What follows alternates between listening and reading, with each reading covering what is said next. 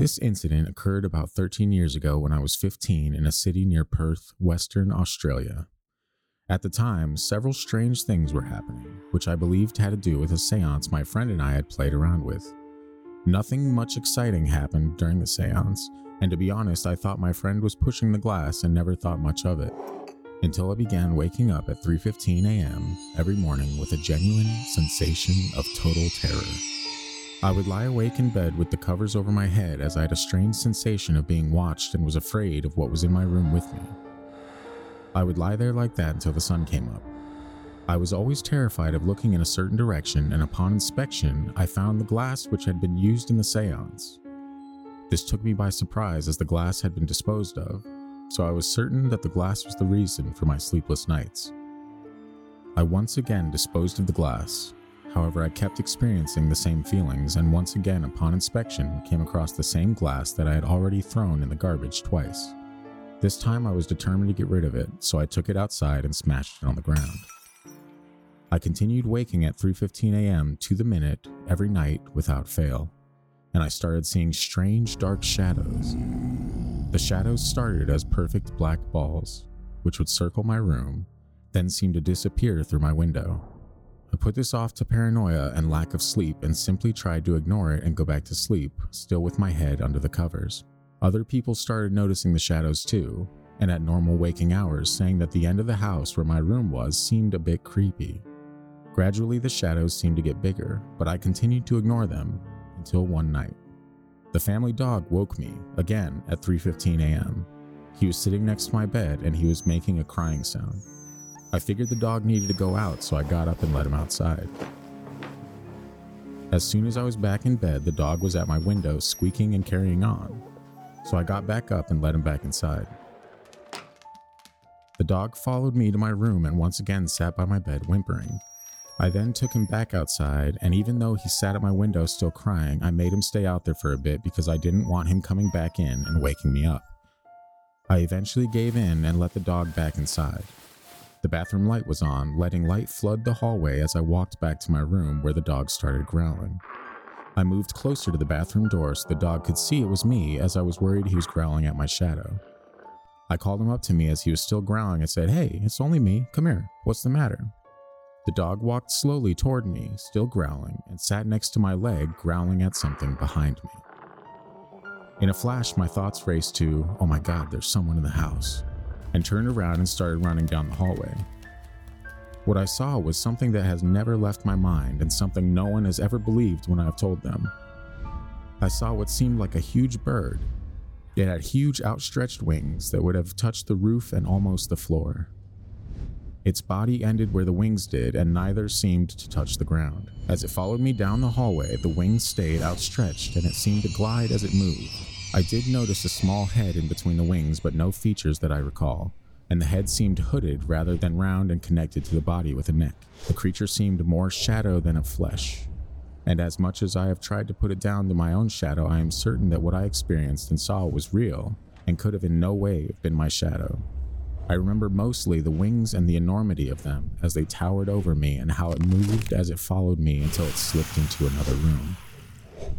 I am not sure what happened to it after this, but my sister, who was older and didn't believe in anything paranormal, had some strange experiences involving a black shadow and some kind of sleep paralysis, where she was surrounded by a bunch of people laughing at her as the black shadow circled over top.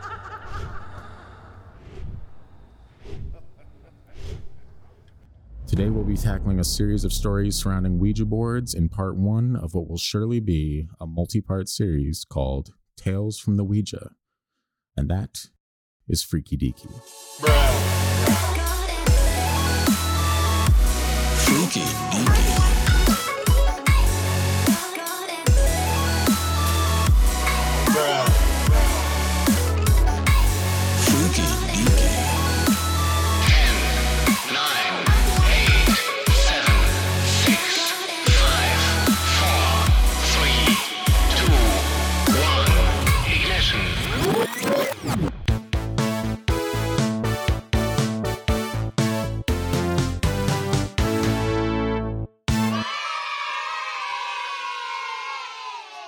Good grief, that took eight minutes. It's an eight minute story. All right. that was a doozy. Yes, it was. Yeah. Um, as I stated a minute ago, we're today we're going to be talking about some creepy Ouija board stories. I don't know, I just thought this would be a good kind of a good series to kind of run throughout the the course of the show is every once in a while go and dig up a few more creepy Ouija board stories because Christian is not a believer and we're trying to get him on the side of believing that maybe just maybe there's something evil attached to these boards. There is not, unless the person that's attached to it is evil and Yeah. just playing with the Ouija board with their friends before they find out that their friend is evil. Yeah, that's usually how most of these stories start is I never really believed in that garbage and then the demons they came for me, you know.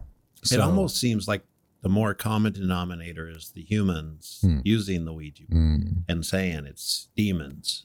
yeah, so essentially over time we're going to be breaking Christian down. His beliefs will crumble piece by piece as we like this was just researching this one episode. I already I'm close to finishing the next two. And those are it's not I'm not going to release them like consecutively because that would get very tedious and monotonous and people would probably tune out. But over time, I want to release just Ouija board stories, Ouija board episodes, kind of talk about it a little more. Um, it's But shouldn't that- we test one out? we should not and that's what I, I was just about to say is it's not something i will ever touch or ever like you know take part in but So you- something that is interesting to talk about. So you don't know whether to believe it or not. uh, no i do because i am the direct result of people that that you know played with ouija boards tied into one of the stories that i, I told a while back i think the halloween episode? Shadow, Shadow person people. episode yeah. Yeah so it was because someone played with a ouija board that i actually ended up seeing one for those those three nights that month afterwards all that fun stuff. So i don't need direct contact with it to know that creepy shit happens off these things. And that's you know I mean, everyone's entitled to their personal opinions, and for sure, even in this episode, I came up with, um, I found some information regarding what it could be outside of, you know, demons from the underworld. So, so there's a lot of, uh, a lot of fun information in this, and this episode in particular is going to be, you know, kind of some of the backstory, a couple, a couple stories, and then the future episodes are probably mainly just going to be stories. Like we're going to open, maybe you know, banter back and forth for a couple minutes, and then it's going to be right into a bunch of Ouija board stories. I didn't want to launch a, a series like this off of that without giving some of the backstory, some of the lore, and some of that, you know, so people can kind of, if for whatever reason they're not familiar with this subject, I can't imagine anyone out there is like, what's a Ouija board? But Are all these stories going to be telling us about how evil it is? um, no, not technically evil. Like the one, I think yours, the one that you're reading, is actually more just that fact that an entity gave information Okay. that lined up with future. Um, diving into that, um, I will touch on the origins and the background just a little bit before we get to Heather's story. So, one of the first mentions of the automatic writing method used in the Ouija board is found in China around 1100 AD. In historical documents of the Song Dynasty, the method was known as Fuji, or planchette writing, also similar to a Fuji apple or planchette writing apple. We're all familiar with that. Yes. The use of planchette writing as an ostensible means of necromancy and communion with the spirit world continued, and albeit under special rituals and supervisions, was a central practice of the Quanzhen school until it was forbidden by the Qing dynasty. Several entire scriptures of the Daozang are supposedly works of automatic planchette writing. According to one author, similar methods of mediumistic spirit writing have been practiced in ancient India, Greece, Rome, and medieval Europe. Spiritualists believe that the dead were able to contact the living and repeatedly used a talking board very similar to a modern Ouija board at their camps in Ohio in 1886 to ostensibly enable faster communication with spirits. Following its commercial introduction by businessman Elijah Bond on July 1, 1890, the Ouija board was regarded as an innocent parlor game unrelated to the occult until American spiritualist Pearl Curran popularized its use as a div- divining tool during World War I. Paranormal and supernatural beliefs associated with the Ouija board have been criticized by the scientific community and are characterized as pseudoscience. The action of the board can be most easily explained by unconscious movements of those controlling the pointer, a psychophysiological phenomenon known as the ideomotor effect. Some Christian denominations have warned against using Ouija boards, holding that they can lead to demonic possession. Occultists, on the other hand, are divided on the issue, with some saying that it can be a tool for positive transformation. Others reiterated the, the warnings of many Christians and cautioned inexperienced users against it. In a letter penned to occultist and ceremonial magician Frater Achad by Aleister Crowley in 1919, Crowley writes, quote, There is, however, a good way of should I do it in like a Australian or British accent? There is I'd say do it British if you could, but Yeah. I could do Australian. I can't do British.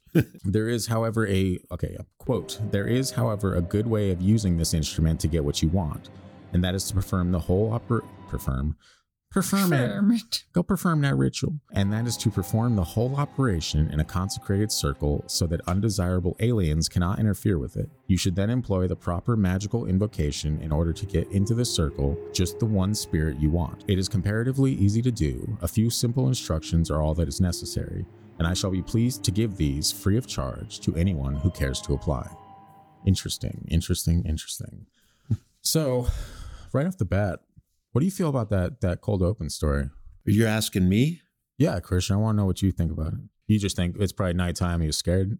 Yes, that's more than likely what I think. Mhm. Um, I, I the imagery of the bird is, is some fun imagery because that is suppo- some people believe that that is an ancient fear of humans based on evolution and Mhm. our ancestors that lived in trees. with like thunderbirds. Well, just we're afraid of large birds in general. Mm. At- Oh, I'm at- terrified of any bird. yeah, Hmm.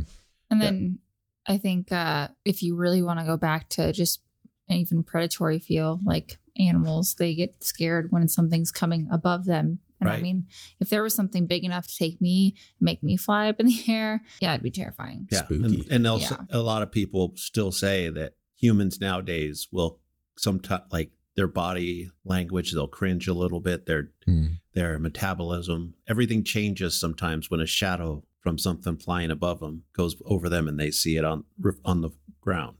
Yeah. It's like an instinctual fear Yeah. uh, where you're getting ready for fight or flight, even now. Yeah. And so I think that's in, that was uh, some good imagery that almost makes me believe some of it's even more in his head Mm. because of that. Because of the imagery. Yeah, the imagery is more basic. It's it's something you could see the mind conjuring up when it is in a fearful state. Now, how it got to that fearful state is another matter. What about you, Heather? Yeah. I found the, the bird again really interesting just because, like I said, I'm terrified of birds. So that would be terrifying. Um, it's definitely one of the more out there things I I'm not too familiar with a bunch of Ouija stories, but Mm. What I've heard is more of like the shadow person kind of connected with the like Yeah. tormenting like your story with like, you know, Zach, Zozo, Zaza. Like Hmm. so I mean, I found it really interesting. Obviously, I believe like anything attached to a Ouija board is bad. So Yeah. I'm too chicken to go try and mess around with that personally. I I am the only of one of the three of us that has absolutely no fear. That is true. Right. Also, I've used one before. on Oh, I didn't know multiple that. I know you keep saying that you're going to bring one, but I didn't know that you've ever used one. Yeah, when I was younger, a kid, I mean, I had friends that had them. I was never allowed to have one. Um, they were kind of spooky to us back then. Yeah. They just don't feel. I always believe that the people are moving it. Did No. someone move it when you used it? Yeah, every time. Every time. Hmm. But you're in your mind, you're saying that everyone else was pushing it around, or including myself. Oh, you pushed it a few times. Yeah, I think it's, it's like, ooh, like you Christian meant- is cool. No. Yeah. like you mentioned. It, it's it's it's almost imperceptible that, Yeah. we, but we are moving it in basically every study they've ever done. Hmm. You know, whether that is the right conditions to have, you know, a demon show up or Yeah. a spirit. But in the studies, they they can show that people are actually moving it with little micro pushes. Yeah. Okay. Well, real quick, since you have a habit of bearing the lead with a lot of paranormal experiences in your life, did, uh, did anything weird ever happen with the Ouija board No, stories? no, it's- Nothing unexplainable. No, No, nothing. lights turned off. No. Nothing like that. Are you No, sure? I'm sorry. No portals with Yeah. the devil coming Yeah. out of the floor. Yeah, that was do a separate incident. was that earlier or later in life? Oh, that was way earlier. Yeah, because didn't you say you were like a little boy when that happened? Yeah. Okay. I just, you know, I have to ask because every other episode or so, you're like, yeah, so then aliens came and buzzed me up, and yeah, it's probably just my brain, you know? Not not So- yet. Not yet with the aliens, Yeah. and not in this case. Okay. Nothing weird happened. Yeah. Um, and I'm not I'm not saying that every single time you you touch a Ouija board, it's gonna like you know the devil's gonna pop up and kill you. What I'm saying is that you have the potential to open up and communicate with things that you're not supposed to be opening up and communicating with. And so there's there's potential for things to latch onto you, whether you believe in you know, a spiritual realm or anything like that, demonic, whatever entities, spirit, ghosts. What I'm saying is that the possibility is what if you're in the right time or the right place and right time and something is in your vicinity and it like is drawn to that or whatever because of the intent behind it. Because the people that have their hands on the on the planchette are like we want to speak to something. You know like you yourself believe in energy a lot. I think that if if this was a situation where you could have the intent then something could show up and it could be more than you bargained for It could be. Hmm. I mean, if if those things exist, I would take the Ouija board as almost being something you need to look into Hmm. or need to be open to, and not not really the Ouija board, what it represents, and that is maybe an inner psychology. And these demons you see are the demons we carry within our our minds. The the reflections of the past, the things that have got us to where we're at, the t- things we've experienced.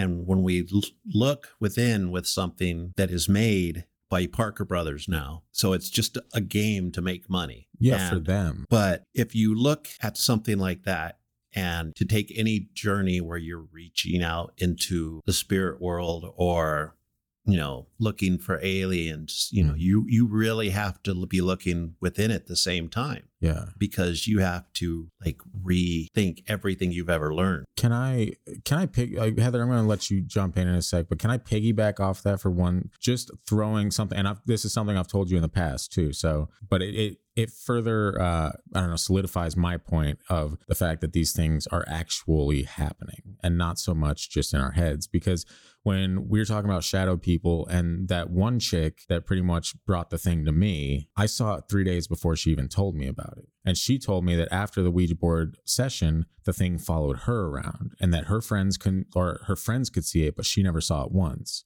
And she gave me like two or three stories, one of which was I think one of her friends said she was upstairs on the second story and she looked out the window and there was a being like a shadow person standing there just looking in at her on the second story not you know so clearly just floating. But what i'm saying is there's no way for maybe she could make up that story but there's no way for her to know that the three days prior to her coming over and telling me that i had been seeing this thing myself. I could i and you're placing you're seeing this on a ouija board? No i'm i'm seeing this because of the fact that her and her friends played with the ouija board and she said that everyone in her life or whatever pretty much sees this thing but she never gets to. So wherever she goes the thing travels and like follows her. And so when she was with me it stayed and lingered around for a few days and i saw it the three days after she left and the fourth day when she came back is when she actually told me about this story in the beginning. So like I had no idea the two were connected. I thought I would just had a like random shadow person in my apartment for 3 days until she came over and told me that she played with the Ouija board and ever since she got followed around by a demon and that everyone sees it except for her. maybe the demon's been following her since before then maybe it's not a demon But see, what I'm saying is that it's something, is that there's something there. Like you yourself are saying demons aren't real, or maybe it's not a demon, but then you're saying, well, maybe the demon was following her. Like, what, what is it? Is, is it is it not real, or was it following her? I don't believe it was real. I believe maybe the energy was real and maybe Yeah. she she has some kind of bad energy going on around her Yeah. and that kind of stuff is contagious, I think. So, however you manifest it could be related to how other people have manifested the same energy. We don't really know how that kind of stuff works on the brain. We- so, depending on how that type of energy works on your brain, um, it's going to change your experience. I think that makes it a real thing. I I'm- think I think the proof is right there, and you're finding other ways around it. No, I'm But- saying I'm not saying it's not a real thing. I'm Yeah. saying this is a plausible reason for it to be real without being demonic. Yeah, and that's fine. But like, real is real. Demonic, it could be. You know, I don't know. But if it's not demonic, then we shouldn't fear it. We should just accept it as part of a. that's where we differ. Uh, Heather, where do you stand on that? I always am intrigued just to start off with all the people that want to look into them. I never like even going back to childhood games like Bloody Mary or um Candyman, you know, I never wanted to test out and see if anything appeared. And that's really honestly like my thoughts with the Ouija board. Like I don't Yeah. if you're telling me something terrifying is gonna come out of it, like zero curiosity. no thanks. Yeah. nope. And I mean to this day, like never tried going to the bathroom, like always chickened out. Yeah. You know, kids at sleepovers, I just pretend go in the dark and just hang Mhm. out, like Close your eyes the entire out, time. Yeah. Hand on the door door yeah. handle. Like terrified even thinking about it. So um I think there's way too many stories out there. Just hearing your story, you know, Hmm. I can't say that that didn't happen to you or it was some hallucination or you know something you manifested from someone's energy like so uh i'm gonna lean with more on your side that i mean it's possible for sure If It is- it if it was a hallucination, it was one hell of a coincidence as far as the timing goes. That timeline to me is almost like irrefutable. Maybe it's not that it's not a coincidence. I think it'd be said- different to think like you hallucinated and saw something if she told you the story before and you were already Exactly. thinking that way. That's what Yeah. really gets me. What if her and she just has something dark and negative about her, and that affects how other people view the world around her Yeah. that are close to her? I, I mean, it could be as But that's what I'm saying is that gives it more of a spiritual light. Like maybe it doesn't have to be spiritual, it could just be negative energy. But in most cultures, everywhere around this globe, that type of shit is viewed as evil. Like maybe it's in science world, it's just, oh, it's you know, darkness. No, like I don't know. But maybe it's two things repelling that should not be together, opposite ends of a battery yeah. or a magnet, the opposite polarity or whatever. Hmm. It's maybe it's something as simple and as elemental as that. Yeah. But that's a stretch. That's not really a stretch. That happens in nature all the time. True, but but I mean, then why wouldn't they just look into it, be like, oh, this is probably what it is, and then then prove that that's. I'm not saying is, you know? everything. I'm saying Yeah. your particular incident. This Oh. person was not somebody you should be spending your time with Yeah, for whatever reasons, and your energies, your DNA repelled against each other. Mhm. And however it manifested is however it manifested, but it needed to manifest like that for you to be like, hell no. Hmm. And that is exactly what should have happened at the time. So the universe is working through you yeah. without, you know, without aliens or demons. You know what's hilarious is you and I actually have the exact same beliefs. You just call it something entirely different. Science. Yeah, and I call it reality. But um, no, do you do you do you want to go into that that story you got there, Heather? Last year, my best friend and I decided to experiment with the Ouija board just to see if it worked. We made our own out of paper and used a regular drinking glass as a pointer, so we were pretty skeptical, but we were in for a shock. It took a while for the board to warm up, but once it did, it became apparent that we were surrounded by relatives who had passed away. The glass moved extremely slowly, and there was nothing scary being said or done. However, halfway through our session, two of our other friends came bursting in the room laughing and joking. Once they calmed down, we got back to the board. This time, the glass moved extremely fast. We could barely keep our fingers on it. It started spelling out names and words without us even asking questions. The words spelled out included murder and lust. We ended the session immediately, as we were pretty freaked out. After that, everything went back to normal for a few days.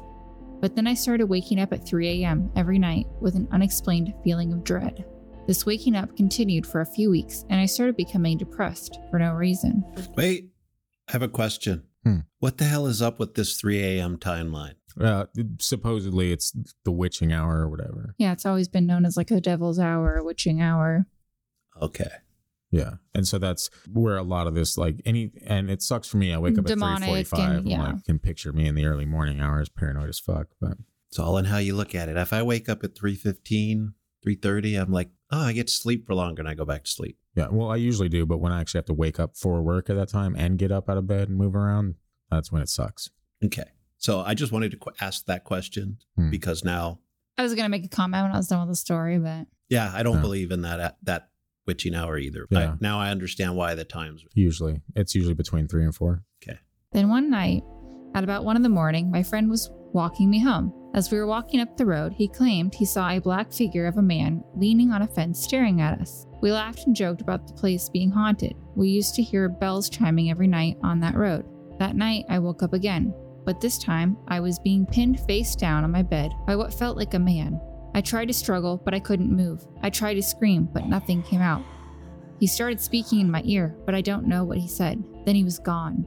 I hid under my covers, like that would help, and soon fell asleep. It helped. Right. Cool. You did it.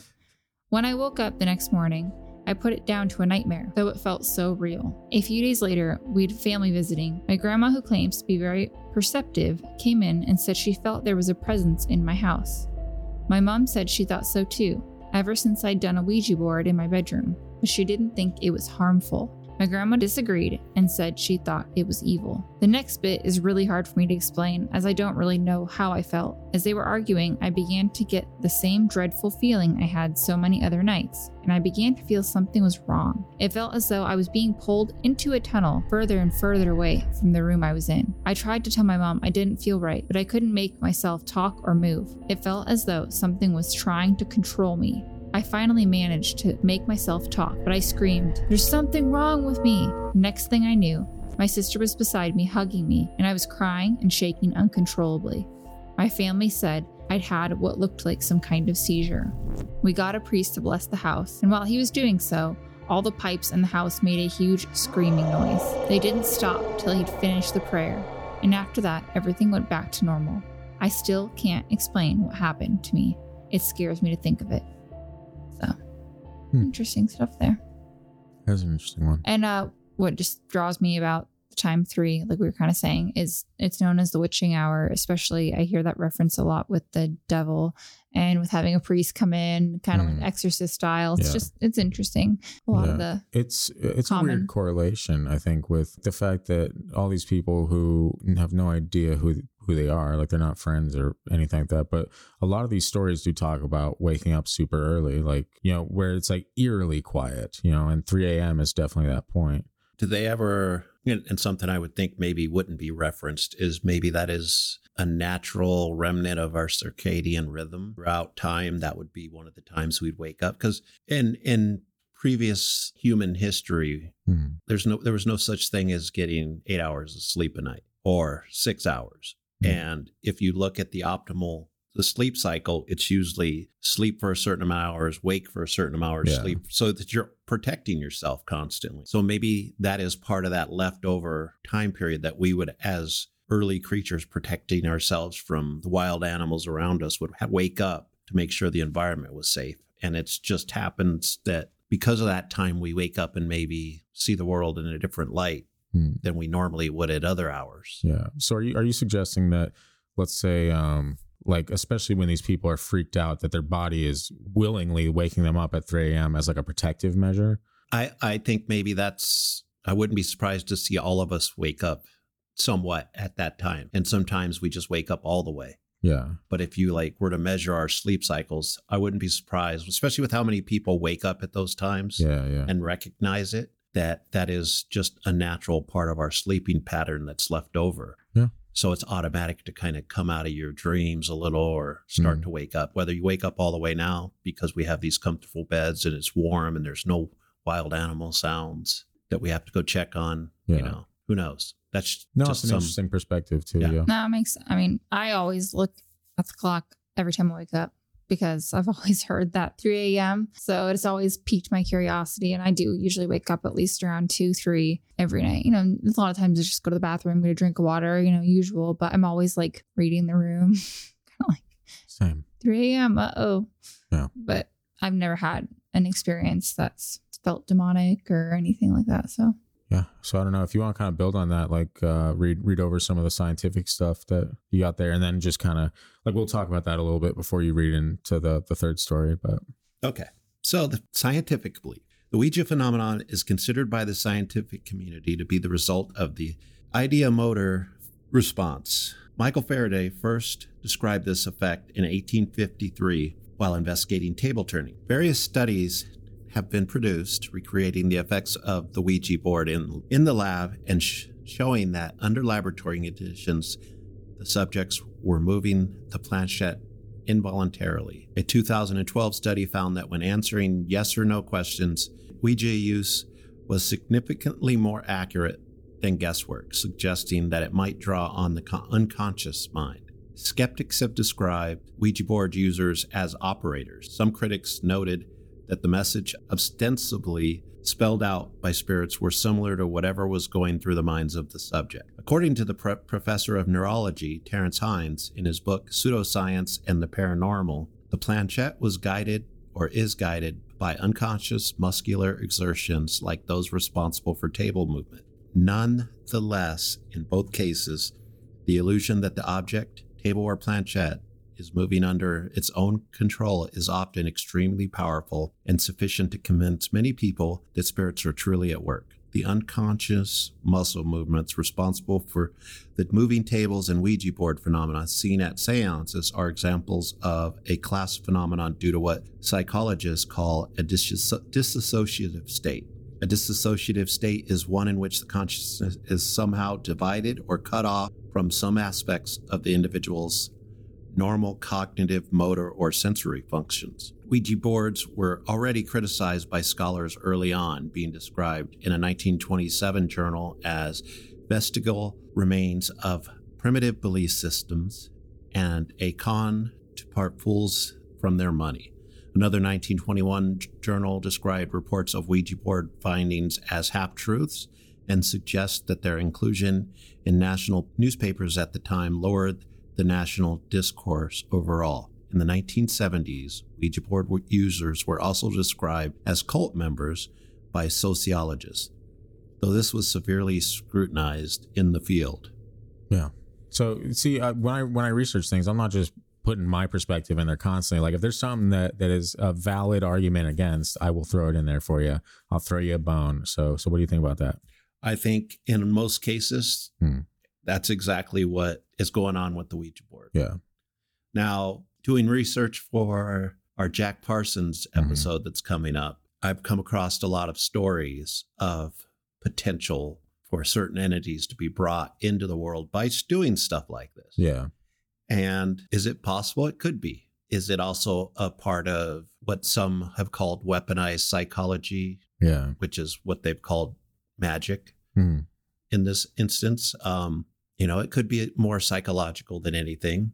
That could be the whole story of demons or Yeah. spirits or anything. But I just don't think that in the majority of cases it would be dangerous. What might be dangerous though is a novice working at magic. That makes any sense. And that's at magic with a K at the end, CK, Yeah. not the magic tricks. But That's why it's kind of funny. Like in the beginning, when in that kind of introduction to it, like even like people that were into like occultism and stuff like that, like the Christians and these people agreed, like, no, you shouldn't be touching this if you don't know what you're doing. right. Like Christians said because it was evil, but these people were like, no, you could let something in that you're not supposed to if you don't know what you're doing. yeah, and I think we'll see that in that Jack Parsons episode. Hmm. we'll touch on that a little bit but there are people that believe that if you do not know the how to do it the rules you could cause problems Yeah.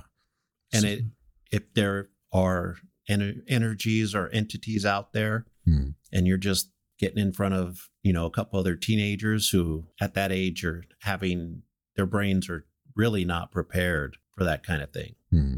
because you know you need according to people i've studied is you need to have some discipline and some control of the chaos in your mind you know to be able to practice magic Yeah. and to deal with things like this Well, one thing about the the story that Heather read that I thought could possibly poke a hole in the the situation was um in the beginning they mentioned that it was one friend they were doing it together and then two friends burst in laughing and joking around and stuff.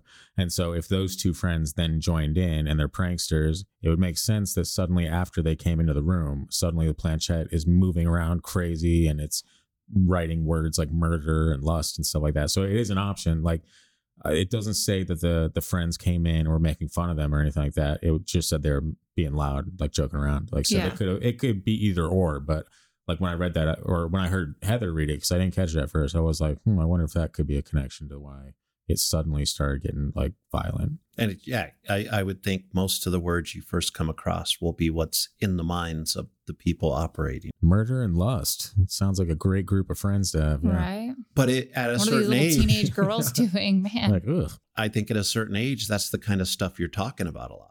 Whether it's a movie or a TV show, or how much you know How much you're in love with Billy, and uh, and it goes the same for guys at that age. That- Yeah. That's a highly I can't wait to murder my friends and. well. That's going a little bit deeper, but it, Yeah. it depends on the type of friends you have. True. It could be you know could be a lot of joking things. I think just because a word murder would come out in something like this doesn't Hmm. mean somebody's thinking about murdering somebody. Subconscious. Maybe they just listen to the same podcast or watch the same shows that Heather watches, but they're Yeah. A lot, a lot of it. Yeah, Heather. But I've been that- watching like I mean, since I was a little kid, I was fascinated with Dateline and stuff. Like Mm. before it was even a huge you know, genre as people call it now and Yeah. people loving it. I feel like you hear more people now, but as a little kid, I always, and you know, I don't have those words just pop into like, if I was going to sit here and write something on a Ouija board, I think I'd go for like kill or something really easy. Yeah. And, you know, not a lot to spell, not whipping out murder. Do uh does does your after hearing what what Christian just uh, read off, does that alter the way you feel about it at all, or do you still? I mean, I guess they're both possibilities, but like, which one are you leaning towards? Do you think it's possible that it is just people like subconsciously kind of moving this thing without knowing it, and then you know the, either their minds got the best of them and they start seeing shit, or do you think it is still something that is just freaky? Like it is, you're tapping into something you shouldn't be messing with. Well, I mean, you know, Amanda, I've heard her stories about it Mhm. and they sound very creepy. So, and But I just does don't she see, does she have Ouija board stories? uh, she's, she has a Ouija board. Yeah. But They did You it- should ask her if she has any, because if she does, we could have. They were talking about they had it on Halloween. Yeah, we Mm. can have her come out, and she gave me her work schedule for future Nice. recording dates because she's got a lot of stories to tell. Yeah. Um, I guess I could see like you accidentally nudging it slightly and stuff, but when it goes like erratic and you hear people saying that, like, how can you discreetly do that? yeah. Like, are they just are you talking about like when they're yeah, like just But there's I don't know there's no proof that there's that it goes erratic. well, all you have is the words of the people of that what were they're there. saying. Yeah. So in in a, in a laboratory study or a setting, yeah, they can measure the the people moving it. But don't you think that in in like something like this, don't you think that if let's say they're just for hypothetical purposes only, low hanging fruit, let's say demons, right? Let's say it's demons. Do you, do you think that demons are maybe they've been walking the earth for such a long time that they're a little more aware of when they're being duped and when not to show up and when not to do certain things? Like I feel like a laboratory test would be the one place that you wouldn't be caught dead if you wanted to just confuse people and be like, oh, maybe it's not real. I'm not going to say anything. I'm not going to do anything. I feel like they'd be wise enough to be like, this looks like a trap. Uh, I would think if there were such a things, that Yeah. would be the case. But I also think sometimes we call things demons, Hmm. but they're not. Like demons just has this automatic evil feel. Well, yeah, yeah. And I would think most things that people believe are out there are not evil. Hmm. The evil part comes from the devil. No. I mean, the evil part of everything Yeah. comes from the early Christian churches influence. Before that, some of these things were just local pagan gods. yeah. They weren't evil, they just were different. Well, they could have been. There's no like, And some of them in the stories were, Yeah. but in most cases they're just a local god that had to be made evil to bring to bring in the power of the early Christian church. but even that old lore, they talk about the evil one. They talk about things that are evil, even if it's like pagan or you know occultic or whatever you want to talk about. There's always a semblance of evil, regardless of what the belief is. But even before Christianity, all that stuff, it was. No, i agree because that's that's part of the balance of the universe. Yeah, so maybe evil is a thing because everyone, regardless of belief, feels it, and they know when something evil is nearby. That, like it's a feel. that's a po- not everybody knows that, but I think Yeah. that is a possibility. Um, but also, evil is needed in the world. Oh, absolutely, we love It love it. balances It's the best, world. right? yeah. Well, Heather, you got anything else to add to that, or No, I think I'm good. okay, yeah, feel free to. This this last one is a short story, so but it just kind of it, it's not evil so much as it is just possible quote unquote proof.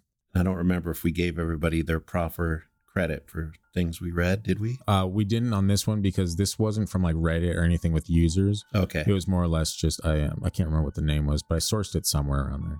Well, this one's from Inez M. My story took place in Cambridge, Minnesota in 2006 when I was 12 years old. I had just started seventh grade. I had a combination of two types of paranormal things happen. It was a Saturday afternoon and I was bored. My best friend Becca was over and we took out the Ouija board I got last Christmas. I'd asked the board, What was I in my past life? I was joking, thinking that these things didn't really exist the board started to spell out Rebecca Lynn Peltzermiller was there. That's all it said. We tried asking another question Will I meet anyone else in my past life here? Spelled out yes. Who, we both asked. Vincent Daniel Douglas. Two years passed, and I had met no Vincent Douglas. I just joined the musical Annie, and you guessed it, the guy I acted with was named Danny Douglas. It was very strange. We'd never met before. but I felt like we had known each other all of our lives. That was when I remembered the forgotten Ouija board. So I asked him if Danny was his real name. He laughed and said his first name was Vincent, a family name that had pe- been passed down through generations. I was definitely shocked. Creepy. Yeah, it's a little little foreshadowing from the board. Not not scary in any any way, shape, or form, but just and for something that doesn't make sense to them for like two years, three years, whatever it was that passed. It's just interesting. Like, what are the odds that you would actually meet someone that you feel like you've known your entire life after asking a question? Will I meet anyone from my past life in this life? Well, especially because like Danny Douglas sounds like a pretty common name, but when you add Vincent, you know, Mm. in front of that, it's Yeah. not as as common of a name. You know, Vincent Daniels. So- I guess. yeah. that's creepy. Because yeah, I, I mean, if Danny Douglas, I I could see multiple Danny Douglases being out there Hmm. that you could run into, but Yeah. put it with Vincent, and it's a little more unique. Yeah. Well, I mean, there are beliefs that when you die, you're reincarnated around the, Hmm. the same people you were with before. Yeah. Like you guys flowing in and out of each other's lives. Yeah, that is interesting. It's an interesting take, and it, I, I actually wanted to do um, a write up or possibly even an episode, like posing the question: What if past life regression, like where you remember these instances or these stories of kids that are like six years old and they're like, you know, my other mommy, you know, when before this happened, when I in my other life, and the parents are like, what the fuck, you know, like what if these are instances of? Are you guys familiar with the walk-ins? Yes. Yeah. Like, what if that's what that is? Like, what if like it's a lost soul or whatever that inhabits this body and is remembering its past life, and then it's just coming out of a physical way, like almost like the the body of let's say this child. I mean, this is a very dark theory in general, but let's say the soul of this child was lost somehow because it was overtaken by a different soul that is now inhabiting that that boy or that girl That is a little dark. it's super dark, but it's it's a fun connection. Like not fun probably isn't. It's not like yippee, you know, but it's it's something that I was thinking about because I was looking into walk-ins and the the possibility of Abraham Lincoln being one. And I was like, damn, that kind of like I got I heard something about, you know, past life or or something like that. And I was like, I wonder if there's any connection there. Like what if there is something that you could just kind of tie onto and be like, oh, like what is the purpose of this? Unless, you know, let's say uh, reincarnation is just a like the actual thing that happens. There's a lot of people that believe that that is the most plausible of all afterlife scenarios, you know? Right. So I don't know. It was it was a fun little thought that I had, and I kind of jotted it down. I'm like, I kind of want to write about this, or or see if I can, you know, put something together that that kind of ties these two together. Don't know. it. Yeah, we'll see. I I have very limited free time, but it's it's saved in my notes so that when I do get like an hour or two, I can look into maybe putting together a few paragraphs. I always enjoy tar- talking about like reincarnation. Hmm.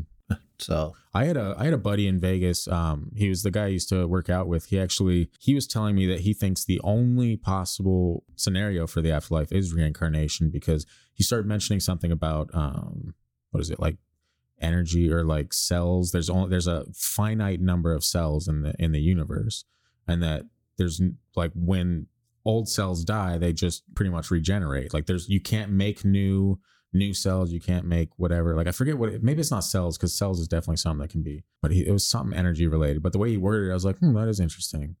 Like there's no atoms, maybe. Yes, atoms. That's what it is. Okay. So so the idea that you know you can't make new atoms. The atoms are just out there.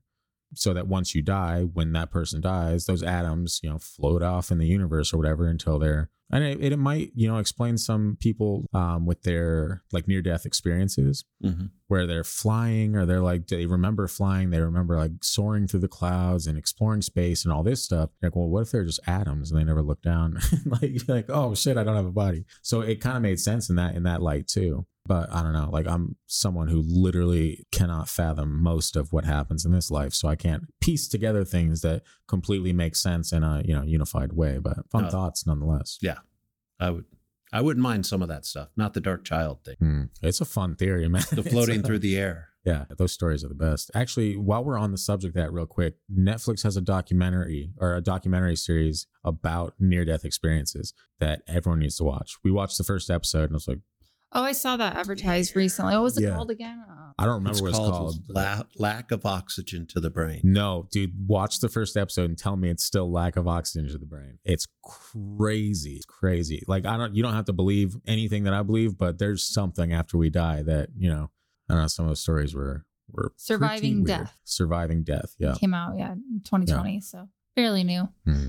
Let's check that Actually, I'm glad I remember that because now we have to watch episode two. We haven't watched it in a couple days, but I, was- I got sucked in after that first episode. I knew as soon as I saw the description too, I'm like, this is this is my jam because I I want to do a near death experience episode because some of those stories are nuts and they're just super fun to listen to. Like anytime someone right and granted, there's been a great deal of people who have faked it and bullshitted their way through, you know, trying to get fame and notoriety through a book deal or something like that. The ones that, especially on this show, you know, they vet them pretty well they vet that story pretty well and they're like okay yeah i have no explanation for that Well, maybe we'll happen to get lucky and have a listener that's had a near death experience Mm, yeah if you have please write in the or a. Ouija board story. yeah that especially i feel like that's more likely i feel like a lot of people mess around with uh, that You know, wherever a teenager sitting around in a basement bored, uh, broke out a Ouija board, have anything a that was creepy while you did it, or you know, creepy things happen Hmm. after doing it. Right in. Yeah. 'cause- For legal reasons, we are not suggesting Yes. you do this. yeah Please don't say in any But way it- you listen to it- Freaky it- Deaky and yeah. decided to play with Ouija boards. yeah But if you We're have not done responsible. this, We're not condoning it. tell us your stories. yeah But if you haven't in past time, a little on the wild side in high school and played around, have a story, let us know. if you have uh we can use them as fodder for uh for future episodes to try to convince christian too. So if you want to convince christian that that these things are accurate send in your story and you know when we start piecing together more episodes like this in the future uh, it's not gonna like i said it's not gonna be too often but definitely gonna do more of this exact same topic. Please send in your stories and you know could could make it into a, a future episode I don't know. There's so many like I don't think personally I will ever convince Christian that that the Ouija board is something that should not be messed with. I think that is a next to impossible task because you are not only a very stubborn man, but you have experience with a Ouija board and you said that you guys were all pushing it around, joking around and stuff like that. But again, if you're doing that, would the intent be there? There were there were times when you couldn't tell we were pushing it around, Hmm. But you could figure it out after a moment. Really? And it was like it was like you really see where the pressure was coming from. well. or- Once you realized where the answer was going, you realized where it was coming from. From you know one or two of us, yeah. but the movement was imperceptible. You could not tell you were moving it most of the time, Hmm. unless you obviously were trying to. See things like yeah, demonic getting pushed around like that. That's just always I've been fascinating. Like my, I don't have any family members that believe in anything or slightly on the fringe Yeah. um in beliefs. But my grandmother was very Catholic, and she had a friend that was a nun, and she told her like that she felt the devil's presence, that she was possessed by the devil before, that she'd been thrown around a room by the devil, and that always like hearing that from a young age like freaked That me out. that was like, who now? My grandma's uh a friend who was a nun and like my grandmother's passed a long time ago and so i don't Mm. have anyone and like same with my grandfather but Yeah. my mom always tells me yeah i remember you know granny's friend saying about getting pushed around the room and feeling this presence and it was the devil and hear Mm. about uh you know priests and exorcisms and Yeah. There's some Um, fascinating ones. I think it was Belief Holes um, episode on Ouija boards where they had talked about one of the stories was like somebody, uh, their dad was a pre. Oh no, it wasn't. It wasn't. It wasn't Beliefful. Never mind. I'm going back. It was um, a confessionals Hmm. got and and he said that his dad was like uh, a pastor and he remembers his dad. There's this one gal who her husband had passed and to try in desperation to contact with him she got a ouija board and when she got lonely she would break it out and try to communicate with him. And so when it was all going on they kids they'd just see their dad go in the middle of the night and not know what's going on. Yeah. and then like they would ask their dad like hey where were you? And he's like don't don't talk about it. I'll tell you when you're older later they asked and he goes yeah it was this gal you know she'd been doing this and don't ever touch one of those or mess with them because what's associated with them is is bad and don't do it Hmm. and i found that interesting like, Yeah. A lot of those, like even like you were talking about like the nun story, right? yeah God, I would love to talk to like a nun or like a priest that has been through those types of things. Like the it was terrifying and like especially hearing like my grandmother never said i don't and i mean i just believed like when i was younger like everything like if you're bad the devil's gonna get you like Yeah. and i grew up with like grandparents like they had holy water like jars of holy water on their house and like Smart call. rosaries everywhere and just their whole house and it was just terrifying like that thought of like good and evil and Yeah. It's- presence of the devil and yeah, that just seems in my it feels too simplistic sometimes though. a little bit. I think um, there's a book that I, I'm only like probably a quarter of the way through that I got a few months ago. I just don't get a lot of free time to read these days, but it's called Demonic Foes. And I think I actually sent you guys a screenshot of it when I got it, saying it was going to be research for an episode that I want to do because it, it really is. It's a, um, yeah, it's by Richard Gallagher, and it's the tagline is "My 25 years as a psychiatrist investigating possessions, diabolic attacks, and the paranormal." And so you have this this guy who is brought on essentially by the Catholic Church to be kind of uh, you know he goes to these things, he experiences, and he you know sits down with some of these people that are quote unquote possessed to really dig deep and be like, oh, I don't think this person's possessed. What what's happening is this, and he's a psychiatrist. In the book itself, he talks about several different instances where he knew that the person was just looking for attention or there's just bullshitting. But then he himself has been like, there's a few of these things that I have no way of explaining. Like there's I think he talked to some head witch or something like that in this coven, and that she knew things about him, and that she pretty much put like this weird, like he woke up one morning to his cats at like midnight fighting, like pretty much clawing each other's eyes out when they had never fought before. Hmm. And he said that the next day, like she showed up at his house, and the first thing she asked, like when he opened the door, was, "How are your cats?" Or like, like you don't want another episode with your cats, you? Like pretty much threatening him, like she had been the one that caused this to happen. And so there's like weird, unexplainable things throughout, but you also get the view of someone who is a psychiatrist, like a trained medical professional, to pick out some of the maybe like mental instabilities of certain claims. But the entire, I guess, genre of demonic possessions and that type of stuff has always fascinated me because the claims are always very, very large. It's always like, and this person slid up the wall and they were walking on the ceiling, and you're like, whoa, whoa, whoa, whoa, whoa, Mhm. hold on, like that's a lot. So I don't know. I definitely want to do an episode on that in the future. I always I always struggle with the possession thing. I mean, it's always fascinating, but Yeah, it's really hard for me to uh like everybody says they're possessed by the devil, yeah, but the devil they're talking about is a recent creation. yeah, You know, not recent like last week, but yeah. In the last probably six, seven hundred years. But it's also just one person. It's one being. You know, like so. How could everyone be possessed by the devil that in their belief? At if, least, if like- there's such a thing as possess- possession, then some of these people that are saying I was possessed by the devil were probably possessed by something else. yeah, walk-ins. We're back. No, Yeah, or you know, there's just weird things There in this world that we don't understand things. yet. Mhm. And that's part of the reasons we sit down and talk here is to hash over some of these things and come at it from our three different perspectives and, you know, have other people do the same, yeah. you know. because there's there's a lot of talk like especially in like ouija board stories too of people getting possessed because of it or or whatnot have you ever heard a possession story that you actually felt had some merit behind it because i'm sure you've looked into a bunch of them right like you've probably heard them throughout the years like different crazy things going on There there's a couple, the the one that originally inspired The Exorcist. I don't remember all the details, but I remember Yeah. that one was kind of believable, but in most cases I think there is a more believable psychological explanation. was was that pazuzu was that the I don't even remember at this point. because I when when I was researching this, like the Ouija board, like uh, talked about Zozo, which you're not supposed to say the name. Uh, sorry.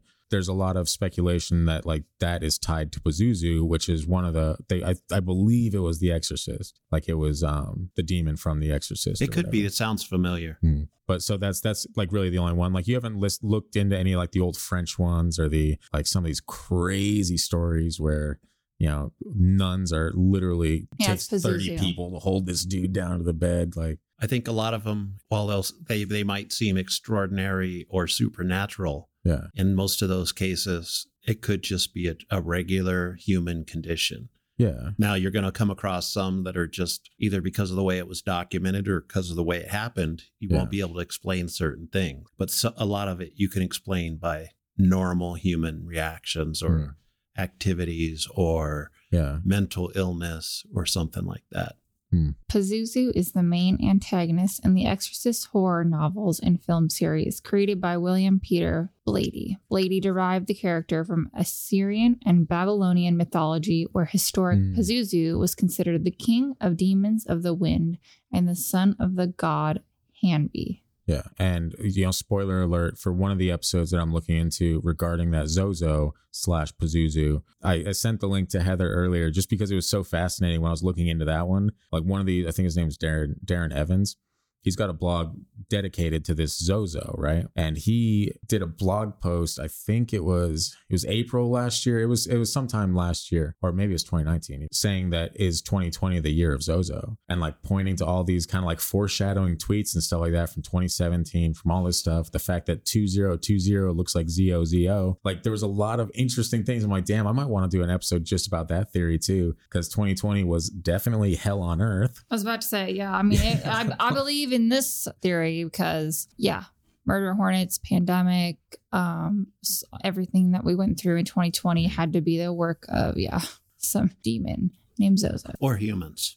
Yeah, like I said, but like uh, for me, the the hilarity came from the fact I'm like, damn, that is kind of funny. Like, of course, if if 2020 was anything crazy paranormal, of course it would be the king of demons being like brought back from purgatory, whatever the hell he was, and just wreaking havoc on society. But it wouldn't just be 2020; it would keep going from there. Stay tuned, everyone. Keep living your lives, and let's see where this this takes us. So uh, after let's say you've heard a few different stories, are do any of these actually like is there any kind of credibility that you can latch onto Christian with any of these experiences or accounts, including my own? You can you can take mine into consideration because that's irrefutable. If you'd like, if you'd like to use that one, feel free. If there Yeah. are if there's other entities in this world Yeah, or around us, it it could be a possibility. Hmm. And the fact that people that practice magic actually learn it. Yeah. Not, you know, in a slow process for reasons that are supposedly like this. yeah, That makes some sense that, you know, we shouldn't hand magic over to everybody. true. Yeah, And because if if it can open doorways Hmm. that shouldn't be opened, you should probably know, know how to close them absolutely. you know, because it's one thing to learn about the universe and the world around us, but sometimes you can't let that universe into the current place, Yeah. whether it's just a mindset in your in your way of thinking or the actual world around us. You gotta there's gotta be some responsibility. Yeah. And like I said, I don't like I, I don't want to box you in and say that like it has to be demons. What I'm saying is that something takes place when when this this board is used. It could be, you know, like we've talked about dimensional creatures, we've talked about like gateways, portals. It could be any of those things. Personally, to me it feels oppressive, it feels demonic, but that's also, you know, what I've spent a lot of my time looking into. So of course that's what it's going to sound like. Well, and then there's uh entity named uh Patience Worth. Patience worth. yeah, who through a Ouija board communicated writings of four million words Hmm. of poems and plays and stuff like that. This was 1913. Hmm. Um, it's not all bad coming through there. Yeah. What was that one author that wrote a book like Mark Twain related? Like said that Mark Twain pretty much wrote this from the other side and just used me as a guide. I'm not sure. I don't remember that. I mean, I heard something about Yeah. it, but That Which- one, that one was nuts too, because that patience thing that sounds familiar to me. I feel like I've heard that before, but I you've just- probably seen it on a show or episode. I've heard the name. The person that she was working through was Pearl Curran. wait, didn't we read that in the last? So That's Mark what I thought. Mark Twain and what? I thought we had that name earlier in the episode. yeah. Um, okay. Essentially, this this medium or someone said that they contacted Mark Twain through the the use of automatic writing or a Ouija board, and that he pretty much or she wrote this book and said that this was penned by Mark Twain, communicated through automatic writing. So pretty much she said that, oh, this isn't my book. This is Mark Twain's. He wrote it, but he sent it to us from the other side. And I think that that Pearl thing was from the Al- Aleister Crowley thing. No, I just found it. It was American spiritualist Pearl Curran Okay. Yeah. Yeah. popularized its use as a divining tool during World War One. Yeah. And how she did it was writing four million words, seven books, a ton of poems and plays and short stories. Did they all? I, that'd be interesting to read through them and see if they all had like a similar style. You know. Yeah. That kind of this lady was just really creative. you know. Add that to the list of books we got to. Seriously, yeah. Or four million words might take us a while too. Yeah. Let's get cracking. The writing was factual. It touched on history from almost all areas and disciplines, from botany and historical cuisines to anthropology. Skeptics were charmed, scholars were shocked at the quality of the work, and it still hasn't been entirely explained. So Hmm. obviously, this will have to be a Ouija board episode. Yeah, one of those episodes. because I just kind of accidentally found her researching this one when I. All right, Christian, you're gonna have to start reading up. Yeah. All right. Sounds like it's up to you. I have her saved on my new app where I actually had it listening to this video while I was getting ready to come here. Yeah, but over the course of these, I want you to be like completely honest. If any of these stories grab you in a way that you're like, that's kind of interesting. I, don't am not I going to can." lie about it. Yeah, I just have a rational, not really, I don't know if it's rational. I just have a very strong image of what our minds can do. yeah, And I, I think we don't understand what we do daily. So I think our minds have a lot to do with it. If there's additional things like spirits yeah. or demons or whatever, Hmm. I can be open to that. But I, I think it's not always something like that manifest itself, even though we may see it. Hmm. Some of it's it's it's something within us or it has meaning to us. And it's not always something we need to run from yeah. Unless it's gonna kill you. In which case, definitely you should run from it. Yeah. Yeah. Yeah. Also don't take my advice on how to deal with an entity. Yeah, absolutely. If there's one person you don't want to take advice on how to deal with an entity, it is Christian. Yes. Okay. Because I'd probably stand there and try to learn about it like an idiot. He would say, well, first grab your pen and your finest writing pad. Yeah. No. Take Yeah, a so- good picture Have your phone fully charged. These on things do portrait drain mode. battery. Yeah. Yeah. Why are you inspired to terrorize humanity? Hmm. And then we will get to He'd bore it so much. Even. Yeah. I'd I'd be be its like, all right. therapist. Yeah. And at the end, we would have solved all the world's problems. There you go. That feels like it might be a little bit of a stretch, but I mean, Then I'd fit my name, Christian the Great. also a little bit of a stretch. you know? Just a little. yeah. Yeah. If you have a dream, though. Yeah. So this is, and like I said, this is one of what is going to be just a, you know, we'll visit it regularly enough to, to keep things fresh, but it's, I'm not going to bombard you with episodes about Ouija board tales. And, but I do want to get to the point where the, each of these episodes can be filled with listener stories. Yes. That's what I want. And so we need to get that started fresh and early. Let's get, if you have a story out there, um, any kind of experience with a Ouija board, whether it be completely scare the shit out of you or it's simply just a forewarning or foreshadowing or just, uh, you know, giving you some kind of information that you otherwise couldn't have possibly known, we would like to hear about it. Uh, just email us at the gang at thefreakydeaky.com. Uh, feel free to, you know, hit up the DMs. At this point, you know what they are. If you don't know what they are, go search them out on the website that I just mentioned. And also worth noting, there is a, I'm going to pull this up real quick just because it's worth it. I have to edit out some of this silence. UFOs attack family. Alien craft sucks car off. It's a weird way to word that. Yeah, that's. as soon as it came out of my mouth. Okay. Um yeah, we do have a we have a, a dedicated voicemail line now. So if your story or your theory or your question, whatever, is under three minutes, please give us a call at 801-997-0051. That is the official Freaky Deaky voicemail line. And, you know, honestly, I feel like putting it out there, we're going to get a lot of strange, strange voicemails that have absolutely nothing to do with the paranormal or conspiracy or the unexplained, but just random people trying to get us listed higher on Google's search engine ratings. So I just, I, I'm throwing it out there hoping that someone at some point will hear this with a story to share. And the the emails, especially like if it's longer than three minutes, shoot us an email. We want to hear about, especially Ouija board stories. If you want to be in one of these episodes, let, let's get some of them rolling in. Yeah, because we'll we'll just start a correspondence and Mm. schedule time to do an interview and figure out how to get you on if you're local. But um, we Yeah. want to hear it. Yeah, and maybe not even interview. If if you just want to type up a story and send Yeah. it to us, we will read it.